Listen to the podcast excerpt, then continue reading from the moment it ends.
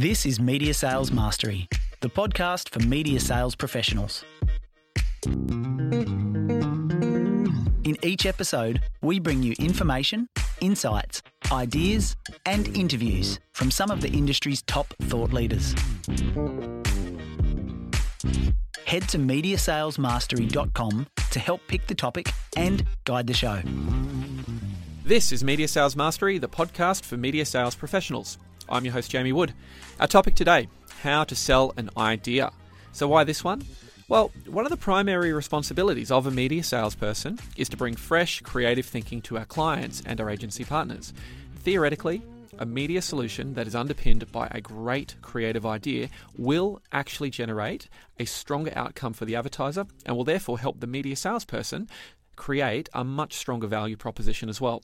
Although we can all kind of I guess, identify or recognize a good idea when we see one, the ability to actually sell a creative idea to an advertiser is its own unique skill set. It takes time, it takes patience to master it. Many great ideas. In my career, over 11 years in media sales, many great ideas have been left unrealized due to a disconnect in the way that they are actually sold into an advertiser. Our guest today is Wade Kingsley, founder and CEO of the Ideas Business. Now, Wade founded the Ideas Business with the core purpose of wanting to create more creators. His belief, which I share, is that creativity is not the domain of a few creative people that were born gifted to be able to come up with ideas, but it's actually a skill set that everybody has inherently inside them. The key is actually how to unlock creative potential for individuals and for team success. Wade's passion for the creative process, combined with 25 years' experience across media, marketing, branding, sales, delivers a really unique skill set that you can tap into to grow your creative competency now, I actually saw Wade deliver an amazing keynote last year at a conference, an industry conference. I can't think of anyone better to speak on this topic, so we're very lucky to have him, and this is going to be a great episode. The first five. Wade, welcome to the show. Thanks, Jamie. Thanks for having me. Mate, great to have you here, and um, thanks for making the time. Uh, before we actually jump into the main topic, obviously I know who you are. I'd love for you to share with the audience a little bit about yourself, your background, and what prompted you to actually found the Ideas business. Uh, well, I appreciate the opportunity because I do love talking about ideas, so it's something you don't have to ask twice, that's for sure. Uh, well, my background is media uh, and marketing and has been um, pretty much since I was, believe it or not, 10 because I started a radio station at school when I was 10. Um, went to school in Adelaide and was always fascinated by radio. I was always interested, and I felt like the people who were on the radio were kind of making it up as they went along. They were kind of creating ideas on the spot, and there was something about that I liked. I, I knew media was for me, but radio in particular is where I started, and I was absolutely the luckiest guy on earth because I got my first radio job in my hometown of Adelaide. I didn't have to do the the country kind of journey that a lot of people in radio have to do. Um, also realised I probably didn't have the great radio voice, uh, and probably not as essential these days, but it still was back then. And I really liked the idea of helping people behind the scenes. You know, so I was a, a show producer, um, and then went into programming. And I was lucky enough to to join the first station was Five AA, a talk station in Adelaide, and um, it was just taken over by DMG, which went on to start the Nova network. So I was absolutely right place, right time. Um, very lucky to kickstart my career, and by the age of 25, I was a programmer in, in regional markets across Australia. I worked in Townsville, Albury, Sunshine Coast, and then started at Nova Brisbane as the promotions and marketing director, which is actually probably where I got my interest in sales. I was never one of those radio programmers that kind of hated sales and avoided sales. I was always interested in um, using ideas to be able to generate money for the business. That's what we were there to do. Have fun doing it, but to get get ratings and get revenue. So I was always interested in um, helping the sales guys out. And and interestingly enough, my sort of 15 years in total at Nova, half were on the programming side and half were on the sales side. Um, so I got I got a reasonable taste, I think, for both. And then when I eventually left Nova, I actually went to a media agency uh, in Melbourne called Vizeum. And that's when some dots started to join in my head about creativity, commercial creativity, selling ideas, how ideas can really, you know, convince consumers to do things. And then by the time I got into Southern Cross Austereo in 2015, I think I was a bit more well rounded. I kind of understood uh, more from the content background and the radio side, but I also understood what brands were trying to achieve by using radio and using the media. And um, yeah, that kind of helped me kind of get into starting my own business, which I did in 2017. That's awesome. I didn't know you were an Adelaide boy. I actually lived in Adelaide for a couple of years, uh, working as a sales director down there. And it really is like, for the radio industry, it's like the heartbeat of Australian radio. I, I didn't realise a couple of major networks started down there. A whole bunch of talent are from there. A whole bunch of uh, of people that are sort of now in very high profile media gigs. All all either did a tour of duty or, or came from there. So Yeah. there you go. Absolutely. I think Adelaide's sort of one of those cities too that it's big enough and small enough. You know, you're not in the cutthroat world of Sydney, Melbourne, even Brisbane these days, but you know, there's enough. Uh, it's a it's a metro market, but there's enough room to experiment. There's enough room to uh, enjoy. And Adelaide's had a great radio heritage. You know, there's some been great radio stations like SAFM back in the day, and obviously Paul Thompson starting Austereo and basing it in Adelaide, and then the same with DMG Nova was you know started and based in Adelaide. So we're very fortunate that Paul Paul was a fan of living in Adelaide. That benefited a lot of people's careers. Well, it brings us to sort of the topic today of creativity and how to sell an idea. And I used to love all the people from Adelaide would, would say this famous, if it works in Adelaide, it'll work anywhere, um, was the expression they used. That's right. So, you know, the context of, of a creative idea, and I've spent a bit of time trying to put some definition around it because it can be very broad to go to a sales team or to a media sales team and go, you need to be more creative. But Yeah. to me, I reckon it's landed pretty well with this idea of finding a solution to a problem that is functional and novel. From your perspective, I guess having a fairly broad experience working, you know, publisher, working sales, working agency, working in creative departments, I just would love to know what your definition of a creative ideas are in the media and the media sales space. Well, it's it's absolutely true to say you know you could ask hundred people and you'd probably get hundred different answers around how to define an idea. Um, and look, there's real no no right or wrong answer. I think it's it's more about interpretation. And look, creativity and ideas are absolutely about interpretation because what I think is a great idea, you might think is a terrible idea, and vice versa. Um, and part of that's what makes it interesting, I think. But for me, the, the definition of a an idea in the media space really is a is a solution within a campaign structure. You know, it's a solution to a problem, uh, a problem that the business is having, um, a problem that the brand is having, and you need to convince a consumer to think, feel, or do something, take some sort of action, um, and and a campaign idea or a campaign solution delivers on that. And you know, look, I think one of the things I think about ideas in the media space is we probably don't give it the emphasis that it deserves. We we kind of lean on the inventory of advertising a little heavily. I mean, Yeah. uh, you know, everyone pretty much gets that advertising, you know, is a is a, a form of communication. Everyone gets that there's inventory such as 30 second radio spots, 30 second TV spots, digital placement, etc. Um, and so I think when you kind of then thinking about defining an idea, I like what you've said about that sort of functional and novel. It has to it has to be functional in the sense that the idea is going to solve a problem for the business, and novel in the sense that it's it's um, presenting itself as a different interpretation or a, a different way of communicating um, a, um, a reason for that consumer to take action to help the business solve the problem. I love it. Well, look, that's an awesome, awesome setup for the main topic. So let's jump in now. Media Sales Mastery. Selling an idea. Now, obviously, you know, there's more stakeholders involved in getting an idea up than just the end user, the advertiser we're selling to.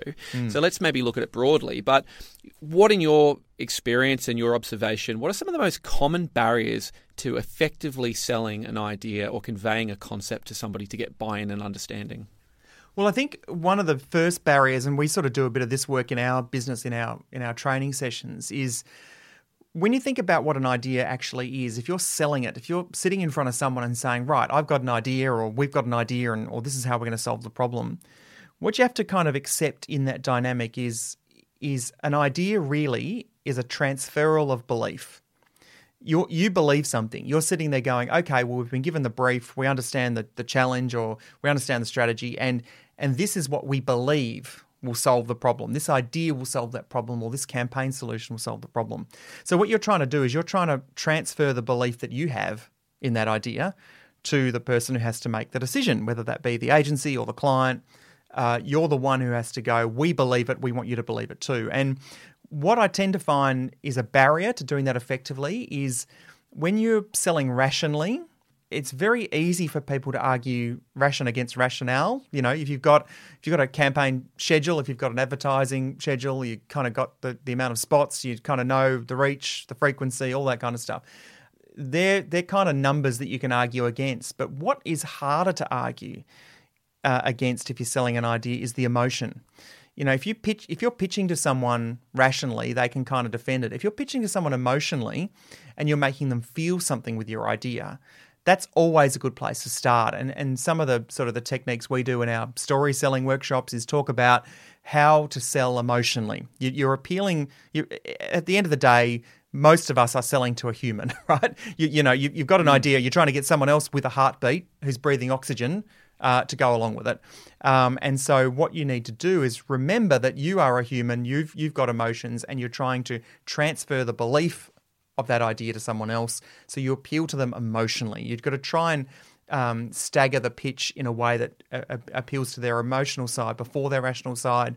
You've got to use words and language um, that uh, bring to life the idea in an emotional sense. Um, and remember, emotion can mean feeling anything. It doesn't have to be just overjoyed. It could be, you know, that idea really makes me laugh, that makes me um, cry, that makes me angry, whatever. But you've just got to find a way to position the idea in an emotional sense and try and transfer that that belief because a barrier that I've often seen and I've certainly been in pitches in agencies and and um, with clients where you, you kind of you can tell straight away they're not getting it is it's when most of the time I find the salesperson is starting too rationally and doesn't come doesn't put across that confidence that they believe the solution's going to work. They're kind of responding to the brief, if you like, rather than responding with a solution to the brief. And and you can usually tell the difference, I reckon. Oh, I would completely agree. And I think the ability to kind of fall back on the assets that you're using and talk about the rational reason as, as to why you're drawing them in, it can become very, very messy very quickly in that sense. That's a really good way of putting it around, um, around sort of that emotive language and whatnot. And I suppose what I'm curious is to kind of jump back a step here and go before we're even at the stage of selling an idea and and really thinking about how we can passionately kind of convey what it is. Let's talk about the starting point, you know, the brief. How do we actually define the parameters for our creativity and mitigate the risk of like just completely missing the mark at the point of pitching the idea? Well, it's interesting because the most of the time that I spent in media, as I said, was at Nova, and um, even though I did work a lot on the sales side and was in market with the sales team, and, and started a division there called, which is still going today, called Create um, which is kind of like their campaign solutions um, team. Um, it wasn't really until I started working agency side that I understood um, where I'd gone wrong for 10 years, if, if that makes sense.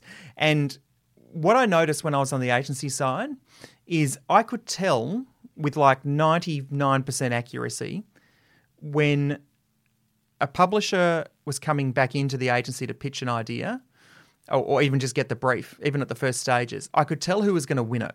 You know, you, you could just tell before they'd even given you their solution or given you their rates or anything. You just had a feeling that who came to the brief, for starters, was critical. If it was if it was only a salesperson, um, you were relying on that salesperson to deliver that information accurately, back to the rest of the business because we, you know, everyone knows it's not just the salesperson that creates the solution. There's a team, there's content teams, or there's editorial, or there's um, other parts of the business that have to get involved to get to get something back to you as an agency. Um, so I always felt like, you know, if they're only bringing one person to the brief and it's a salesperson, there's a chance they might miss some information. And that's nothing. That's not to say that the salesperson couldn't do that effectively, but more heads, you know, more more ability to ask those questions, more people who would ask more lateral thinking questions in a briefing environment was pretty critical. Um, and I think what happens is I tend to find you win or lose a pitch in the brief. You know, if you've got the right people getting it, if it, when it comes back into the business and you're working on a solution that you've got the right heads around the table. You know, if, you, if you're just following the same process every time, you can't really expect different solutions. You've got to you got to assemble a team that sort of fits the brief, if you like. So, okay, well, I want to get that guy because he's worked on, you know, the auto category before, or, or this guy, you know, used to work at that agency that had that client. So this that person will give us some culture around the agency and how they make decisions, or whatever that might be. You, you just kind of want to assemble a fit for purpose team, and um, I think that when you've got the brief, sometimes it's not the information that's in the brief because usually that's pretty stock standard. You know, demo, budget, KPIs, all the things that pretty much in every brief, particularly from an agency. It's about how you take it and how you start to work on it when it when you get back into the creative space, back in your business.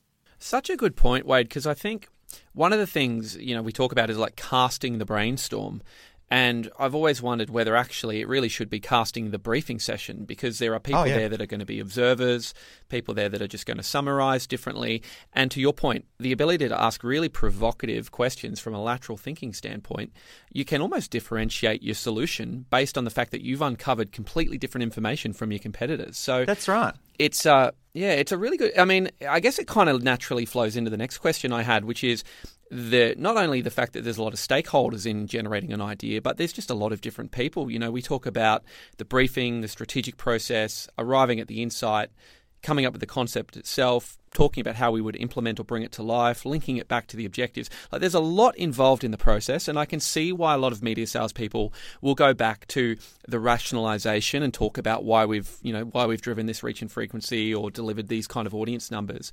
Because it's it's a little bit overwhelming to go, where do I actually start? Um, and and where am I maybe undercooking things? I'm curious to know if, if there is a best practice kind of framework for how you might cover all of these off, or is every case truly unique? Is it really about tailoring it to the exact audience you're presenting to? Well, I think framework's a good way to describe it, Jamie, because I think there probably is a best practice framework. Um, you know, a framework meaning there's some sort of, you know, literally a frame that you can um, interpret in different ways. It's not like a set process where, okay, every time we get a brief, it has to go step one, step two, step three. A framework gives you that sort of flexibility. And and to me, I kind of think of those sort of processes in stages. You know, what, what stage are we going to do first? what stage are we going to do next and what stage are we going to sort of finish up with um, and you know as i said back to the sort of the briefing thing i think yes absolutely cast cast the briefing you know i I used to attend briefings with, you know, like a, an account manager and a, and a sales manager, and we would all ask different questions. Um, and that's great because the, the account manager might ask questions that, you know, sit within his or her area of expertise. Um, the sales manager might be asking more broader picture questions around the category or other clients. And I would be saying things like, so with this client, you know, why is their logo blue? Um, and you look at it and you kind of go, well, that's got nothing to do with the response. But for me, in a creative mindset, it does because there may be some Yeah. advantage I've got um, over a competitor who's also taking the brief. Um, it's it's it's one of the things we kind of work on is is asking what we call the next ten questions. The first ten questions are going to be the question that every salesperson to every client's going to ask. What's your demo? What's your budget? What's the campaign timing? Blah blah blah blah blah. And they're all important pieces of information. But the next ten questions are where you can be really unique, and you could pick up a piece of information that you know the agency or the client is going to go, oh, gee, I hadn't actually thought about that, or, you know, that's a good question. And then you know you've got a piece of unique information that when you're creating your solution could provide the difference because you've taken the time to ask the right question at the start. And, um, uh, so that, that's kind of probably stage one. Stage two is then when you're working on the solution development. Again, putting together that team, um, getting the right expertise in the room. I often find this is the best time to bring in editorial or programming because what tends to happen, you know, and, the, and the, from my radio experience, the programming guys hate this is when they're pretty much boxed into, you know, they, they haven't been in the room when the solution's been developed. They just kind of have to be that last kind of checkpoint to go, look, we want to present this idea to Coke. Are you? Can you say yes or no? And you know, gun to the head style never works. I find with editorial programming people, they need to have some early buy-in, which means getting involved in the solution creation. So that kind of casting that area, and then I think the third stage is then is is actually structuring the pitch, um, and the pitch becomes quite critical in in how it's delivered and one of the great frameworks that we had um, at Southern Cross Austereo, actually, when we, we created the studio, which is their campaign um, solutions team, uh, we had a, a, a great group of people. They're really smart people who put together a framework that we called CASE.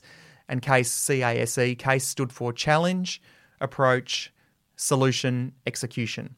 And what we would do is we would we would go to market and say, okay, the challenge. This is the challenge you asked us to do. You asked us, um, McDonald's, to help launch this new burger. That was the challenge.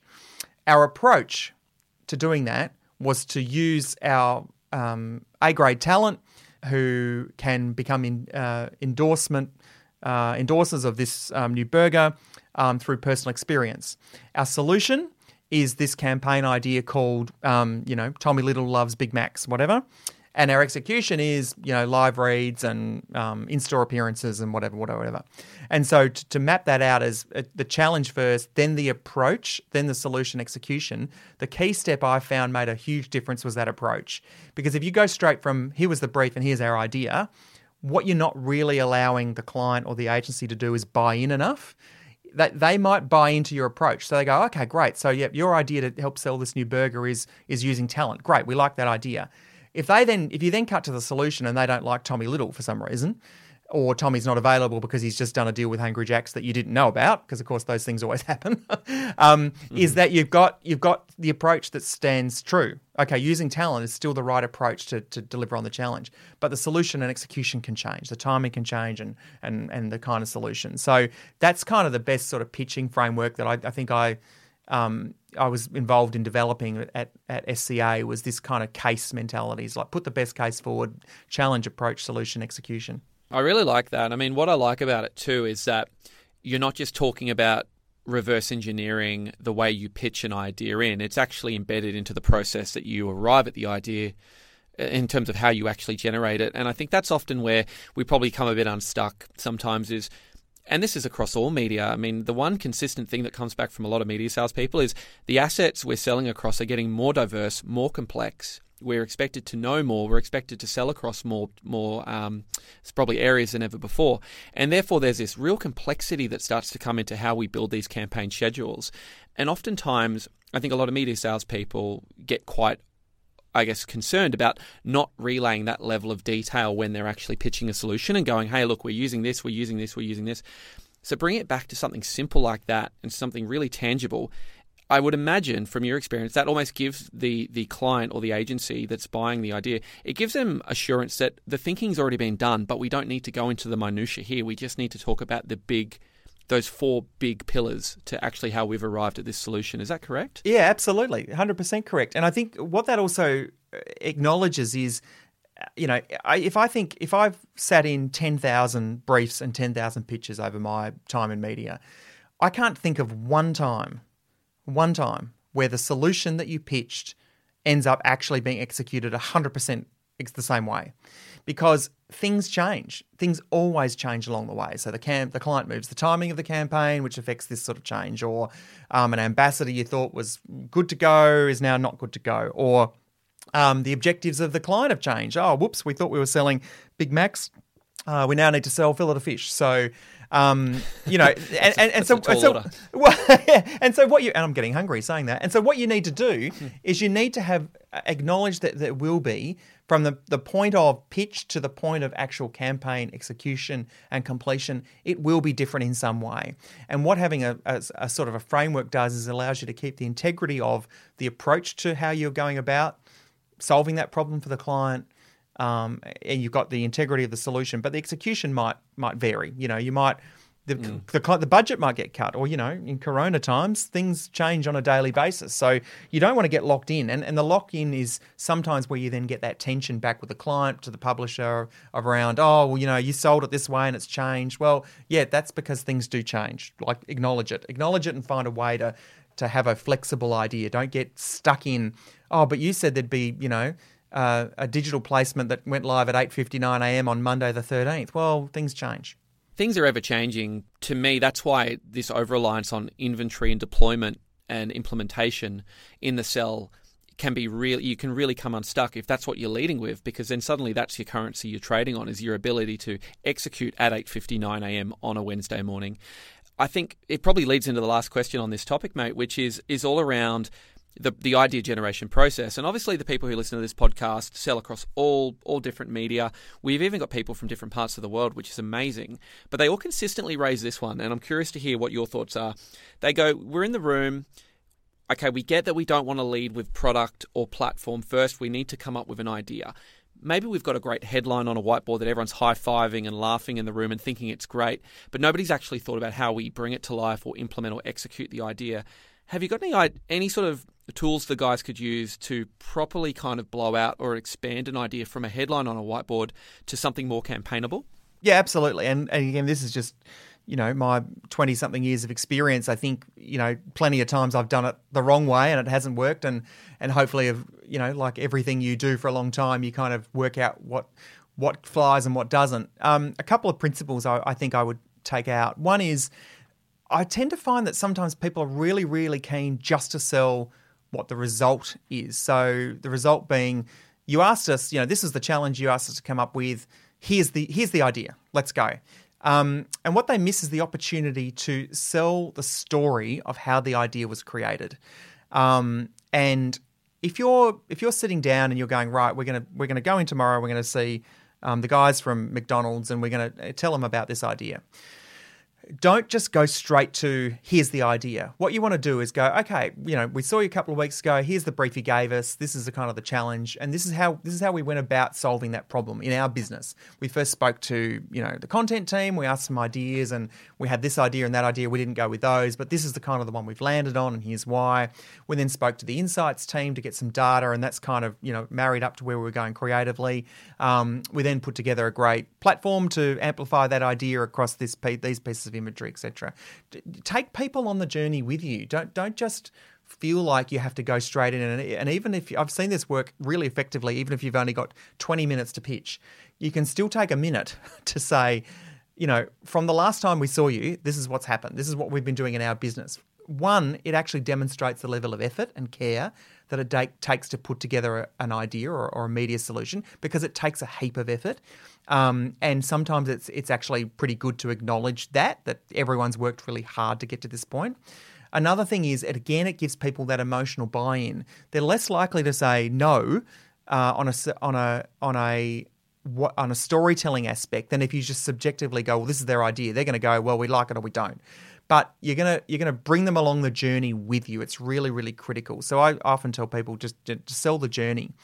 The other thing is, um, you know, that that notion of having it from a headline on a whiteboard to a full campaign. You've got to actually sell the campaign as a journey as well. So rather than just here's our idea and here's how it's going to roll, you, you, you introduce some of the storytelling language. You know, think of it in that framework of, you know, once upon a time, this happened and then this happened, and as a result, that happened, and happily ever after. You want to start with here's how we're going to launch the campaign. Here's here's where the idea starts. Here's where we get into phase one of the idea and when it when it starts to go. Here's phase two, and this is what changes and why. And we're going to round it out with phase three, and this is why we think that's most effective. And then combined all of those pieces together is the campaign solution. It's really about story selling. It really is it's not just the idea you're selling, it's the journey that they're going on to get that idea up. Um, and, and I think one of my favourite um, stories about pitching ideas, which I'll share, is is one that I, I read in uh, ages ago in a great book called Made to Stick, um, which is still my favourite uh, book on ideas I think I've ever read. Um, it's by a couple of American guys called Chip and Dan Heath. Um, and Made to Stick is just one of those books about why some ideas work and some don't. And they give this great story about the producers of the movie Speed, you know, the Sandra Bullock, Keanu Reeves movie um, from I think late eighties, late eighties, early nineties, and ah, they 90, 92, I think it 92, 92. it was. Uh, ah, okay.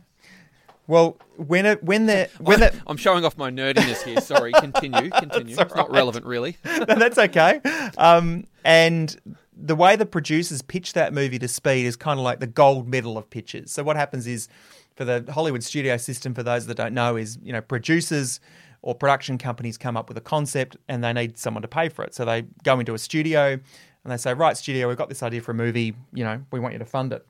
And so the producers of Speed walk into the studio and say, Right, we've got this idea for a movie. And the studio goes, Great, what's it called? And they said, Well, it's Speed. Okay. And what's it about? And the producers said five words. And the five words got them $30 million at the time to make the movie.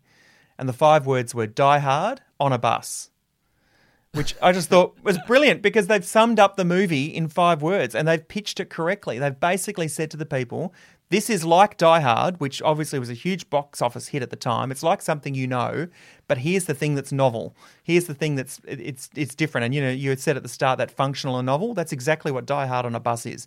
Functional, as in Die Hard, box office smash, smash. You know what that movie's about. Big action, baddies, whatever. But the novel part is we're going to put it on a bus. And and they didn't have to say any more. They didn't have to go into the 55 miles an hour and Dennis Hopper and the bus blows up. Of course, that's all a great part of the story, but the pitch itself was something that they went, wow, we, we love that. They, they sold to them emotionally, they got them bought in right from the get go.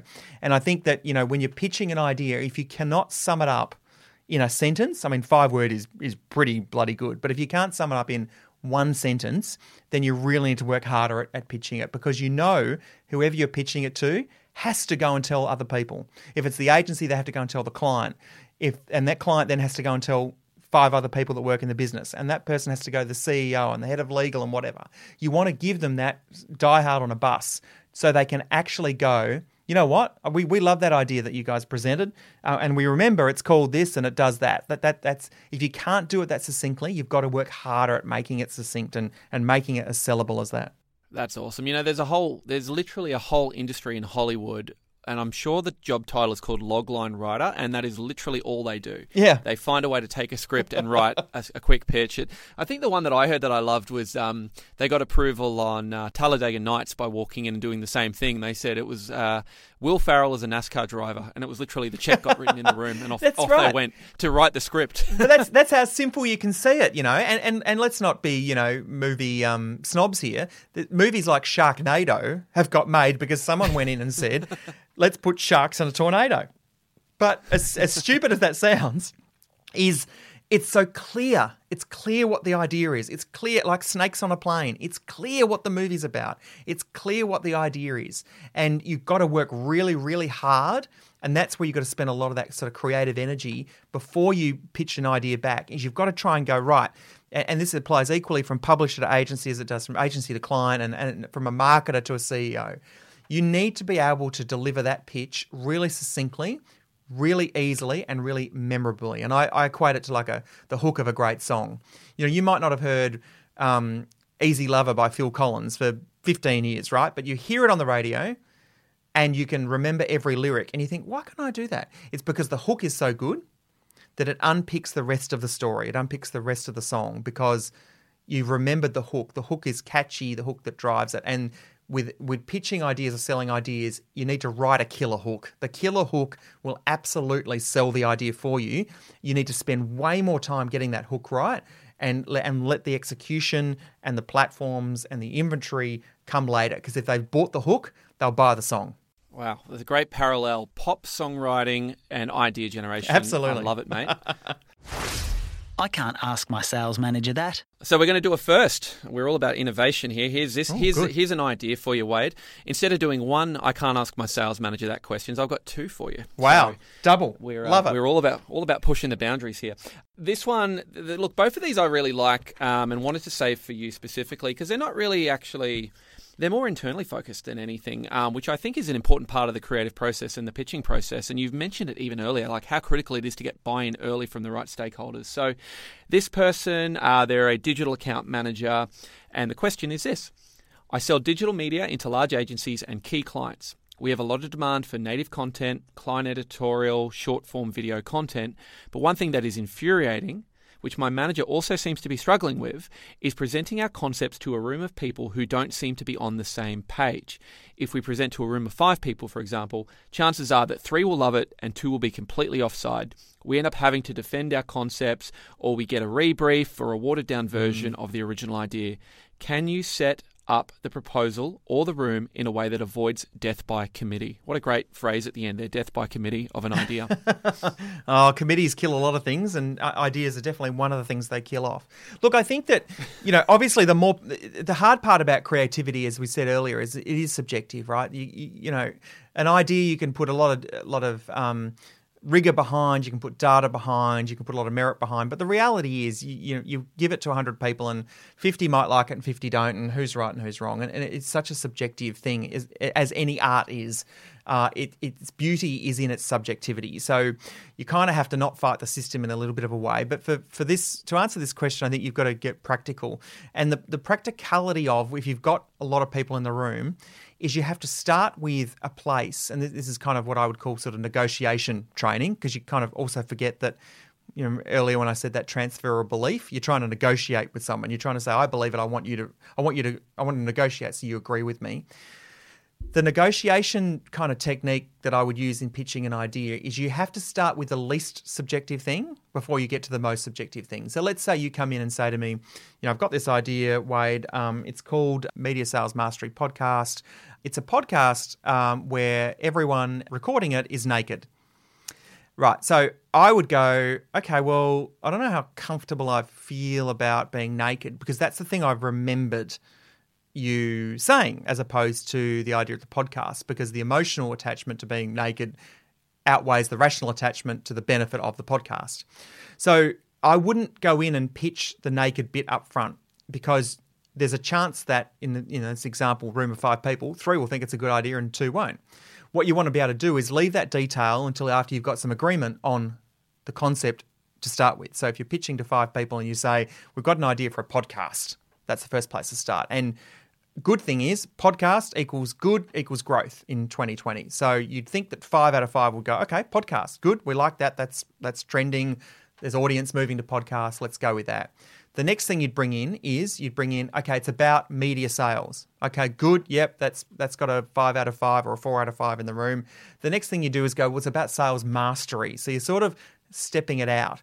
And then you leave the bit about everyone being naked to the end because again like we were saying before if if I disagree with the the naked bit or I don't like that, but I've bought into eighty percent of what you've told me, we can change to twenty percent. You know, if there's split in the room and three people don't like the naked bit and two people do, then you might go, listen, unless we can all agree, let's leave the naked bit aside. But the Media Sales Mastery podcast, that idea stands and you've got it across the line. And I think what tends to happen is when you've got these kind of death by committee on creativity, it's because you're giving them too much. You're basically serving up the whole main course for them to decide which parts of the meal they like or don't. You've got to put little things on the plate that they like. You, you're the most sure they'll like meat, right? Good. You're the next most sure they'll like potatoes, good, but you're going to leave the Brussels sprouts to the end because they're the most subjective. That that that's the bit that people are going to go, well, I'm not sure about that. But at the end of the day, you might not get the Brussels sprouts over the line, but you know the meat and potatoes of of the pitch have been uh, maintained because you never. It's unlikely you're going to get 100% of people agreeing, but you, what you want to get is you want to get 100% of the people agreeing with 80% of what you pitch. That that's kind of got to be the aim. And so I'd say to that person who, who sent in the question, don't don't give up on the fact that um, yes, it is always going to be a struggle, but don't give up on the fact that you're going to get everyone to um, agree. You probably won't, but you want them to agree with the, the majority of what you're pitching. So order your brief, order your pitch, put it in in a structure where you're you know, uh, getting people to agree up front with things that are universally agreed to. And, and, you know, classic negotiation technique is, you know, you can say, okay, Jamie, what year are we in? 2020. Yep, I agree with that. Um, you know, the day of the week is Wednesday. Yep, I agree with that. Um, you know, the color of the sky is blue. Yep, I agree with that. But I'm going to wear pants today. And you go, well, I'm going to wear shorts. But we've agreed on 75%. And that, that's what you want to start with. I love that. I mean, very similar to very similar to negotiation. You know, leave your contentious points to the end and figure out the things that are easily agreed to. Yeah. Next question, Wade, comes from Jono. Jono said he's a friend of the show. Thanks, Jono. Oh, good. Good on you, mate. Hi, Jono. So here we go. This one I like. Uh, he starts with selling ideas to clients isn't necessarily the hard part right now. Where I'm struggling is selling ideas that clients come up with back to content or editorial. Oh God, ah, yes. I'm getting heart palpitations here in this one. um, I have a lot of clients who know what kind of promotional ideas they want us to run, and usually they'll give us an ultimatum. If you're willing to do this concept, we'll make an investment with you. I feel like this is just COVID. COVID is really amping this up too. Mm, absolutely. Is there any advice Wade has, because he knew you're on the show, is there any advice Wade has for selling the ideas we generate at a client meeting back to people in the business in a way that gets their buy in? Well, the first thing I'd say, Jono, is this is absolutely 100% the reason why I have no hair left because uh, trying to trying to get programmers, and I say this as a recovering former radio programmer, um, is trying to get them to come up uh, to agree to an idea that's pitched from a client is nigh on impossible. So, uh, I, the best I can give you is some techniques that I learnt in my time trying to get editorial or content to agree to a client based idea. The first thing is to accept that there's a 99.99% chance that the idea that the client has come up with isn't going to be as good as something that your editorial or content team have come up with. No matter how great they are, you tend to find that they just don't have the experience to, to create um, an absolute cracker. Now, what they will have is potentially the uh, you know the makings of something. They might have a you look if you you know the gun to the head. If you put this idea to air exactly the way we want it, we'll give you the money. You want to again look into the idea and go, what's the core of it? You know, yes, it's it's trying to do a, a talkback topic on the radio that is about the brand. Well, they've sort of got that bit right, but we would sort of never do that. Then, when you want to go to editorial or content to say, listen, this is what we want to do, the worst thing to do is put the gun to the head of the editorial person. You don't want to say you have to buy, we have to, you have to say yes to this or we lose the money because no one wins in that equation. Um, the programmer might say yes, but he'll hate you for life, or he'll say no and he wins and you get nowhere. What you want to remember is in business, if you're in business, you're selling something to someone every minute of every day. And as a salesperson, you're selling something to editorial. So, what do you do when you're selling something to someone? What's in it for them? Why should they say yes to this? What's the psychology of the sale to that person, the internal sale? You've got to you've got to find a way to get them involved in not only the decision making but the creating of the solution. So I'm I always was an advocate of being really authentic. So you go in and say, "Hey, listen, we've got a really big problem.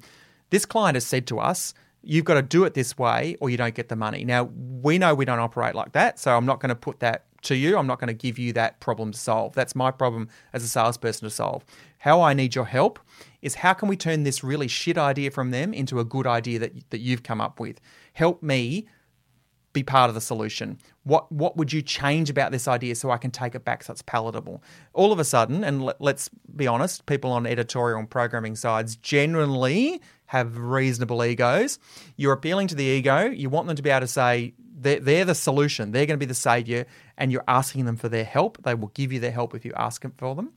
And then you want them, you want to be authentic in that part, and you want them to go, okay, well, here's what I would do the solution. So, again, as a salesperson, when you're taking that back out to the client or the agency, you're saying, listen, we've run that up the flagpole with editorial. Um, we tried our best. They don't like these bits of it, but we saw the, the, the idea behind how you put it together. This is their bits on it. We think it's much better. We're, we're selling that into you. And just, you know, I guess for Jono and others, that the key takeout is just remember any guns to the head never work. Be the person that says, hey, listen, I really need your help. And be the person that understands you have to look at that editorial person or that programmer or whoever it is that controls content and says, you're, you, you're good at this. Uh, and you, you're, when you're pitching to them, you're saying, I've got to think about what's in it for them and and don't just say revenue because that that doesn't fly. Awesome, mate. I don't have a single additional thought to add to that. That is a great summation. Other than to say the best opener for this is always, "Hey, can I pick your brain?" Uh, about a particular issue I'm having, Absolutely. as opposed to "Hey, we've got revenue on the table." Oh, Doesn't really matter no. oftentimes to anyone in content. It's it's that whole No. piece around balance the needs of the audience and the advertiser equally. Absolutely, and, and don't go into it like it's a hostage negotiation because in hostage negotiation, someone there is a loser. Someone will lose. It'll either be the person with the gun or the hostages, or like don't do it that way. Go in with it with a problem-solving mindset, and just remember, if you're in business, you're selling something to someone. So you at that moment, you are selling something to that editorial person.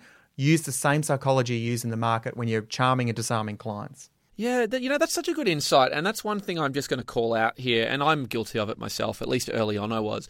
I love the way that, that salespeople can be super charming, diplomatic, can really enamor themselves to a client, and then just come into a business and be complete. Absolute rat bags, Oh, and I just know. uh, you know the kind of the kind of behaviour that you can see. So, hey, look, time to all check ourselves there too, guys. Um, Wade, we got a couple of minutes left. I'd love if you had one parting thought on how to sell an idea, and then I want to hear more about the ideas business, what you guys are doing at the minute, and how the audience can engage with you guys further. Sure. Well, uh, look, a parting thought is, you know, ideas are subjective, and as I think I, I mentioned earlier in the episode, is there is some there is beauty in the subjectivity. It's not for everyone. You know, some I find that some sellers are really good inventory sellers. They know how to negotiate, crunch a deal, get a good rate. They're not the best sellers of ideas. Let, let them follow those strengths. Let them follow the way they negotiate and do really well to get revenue in that way the, the, the, great creative sellers, the idea sellers, are the ones that are great at selling belief. They're the ones that kind of go, look, I, I really love this, and you know, I, I tend to find that you know they've either they're the, they're the salespeople that are always hanging around editorial or hanging around the copywriters, or they kind of they value ideas from the outset. It means in market they're going to be really really good at selling that passion, and you can't really fake that. You know, you can't really be inauthentic about an idea if you're just a really good advertising inventory seller. A solution seller is a problem solver, someone who goes, I see your problem, I see how we can add value by doing it this way. So, so know which kind of seller you are, know know which kind of environment you are, and play to your strengths, um, and, and and embrace the the subjectivity of creativity because that that's absolutely where the magic lies. And on the ideas business, yeah, we work with. Um, with lots of different companies, actually, media companies, marketing teams, and, and our, our belief is pretty simple. It's it's that ideas change the world. So our job is to help people create them. Um, we facilitate idea sessions. Um, we do consultations to companies around their idea generation process, um, how they can make that better. Um, we run workshops, and, and coming up very soon, we're going to launch a new product called the Creative Coach, uh, which is going to be an e-learning program. Which anyone who wants to to boost their creative fitness, um, get better at, and more fit at being creative, um, can learn our three core strengths of creativity, which are curiosity, the ability to make connections, and the courage to to pitch them and, and get them up and running. So the creativecoach.com is um, where you can go and find out how you can pre-register for our online learning course. Um, the ideasbusiness.com has all of our other services. And um, you can also get in touch with me on Twitter at Wade Kingsley or email wade at theideasbusiness.com. I'm going to put all of those different methods of contact in the show notes, guys. So reach out to Wade, check out some of the content that's already there.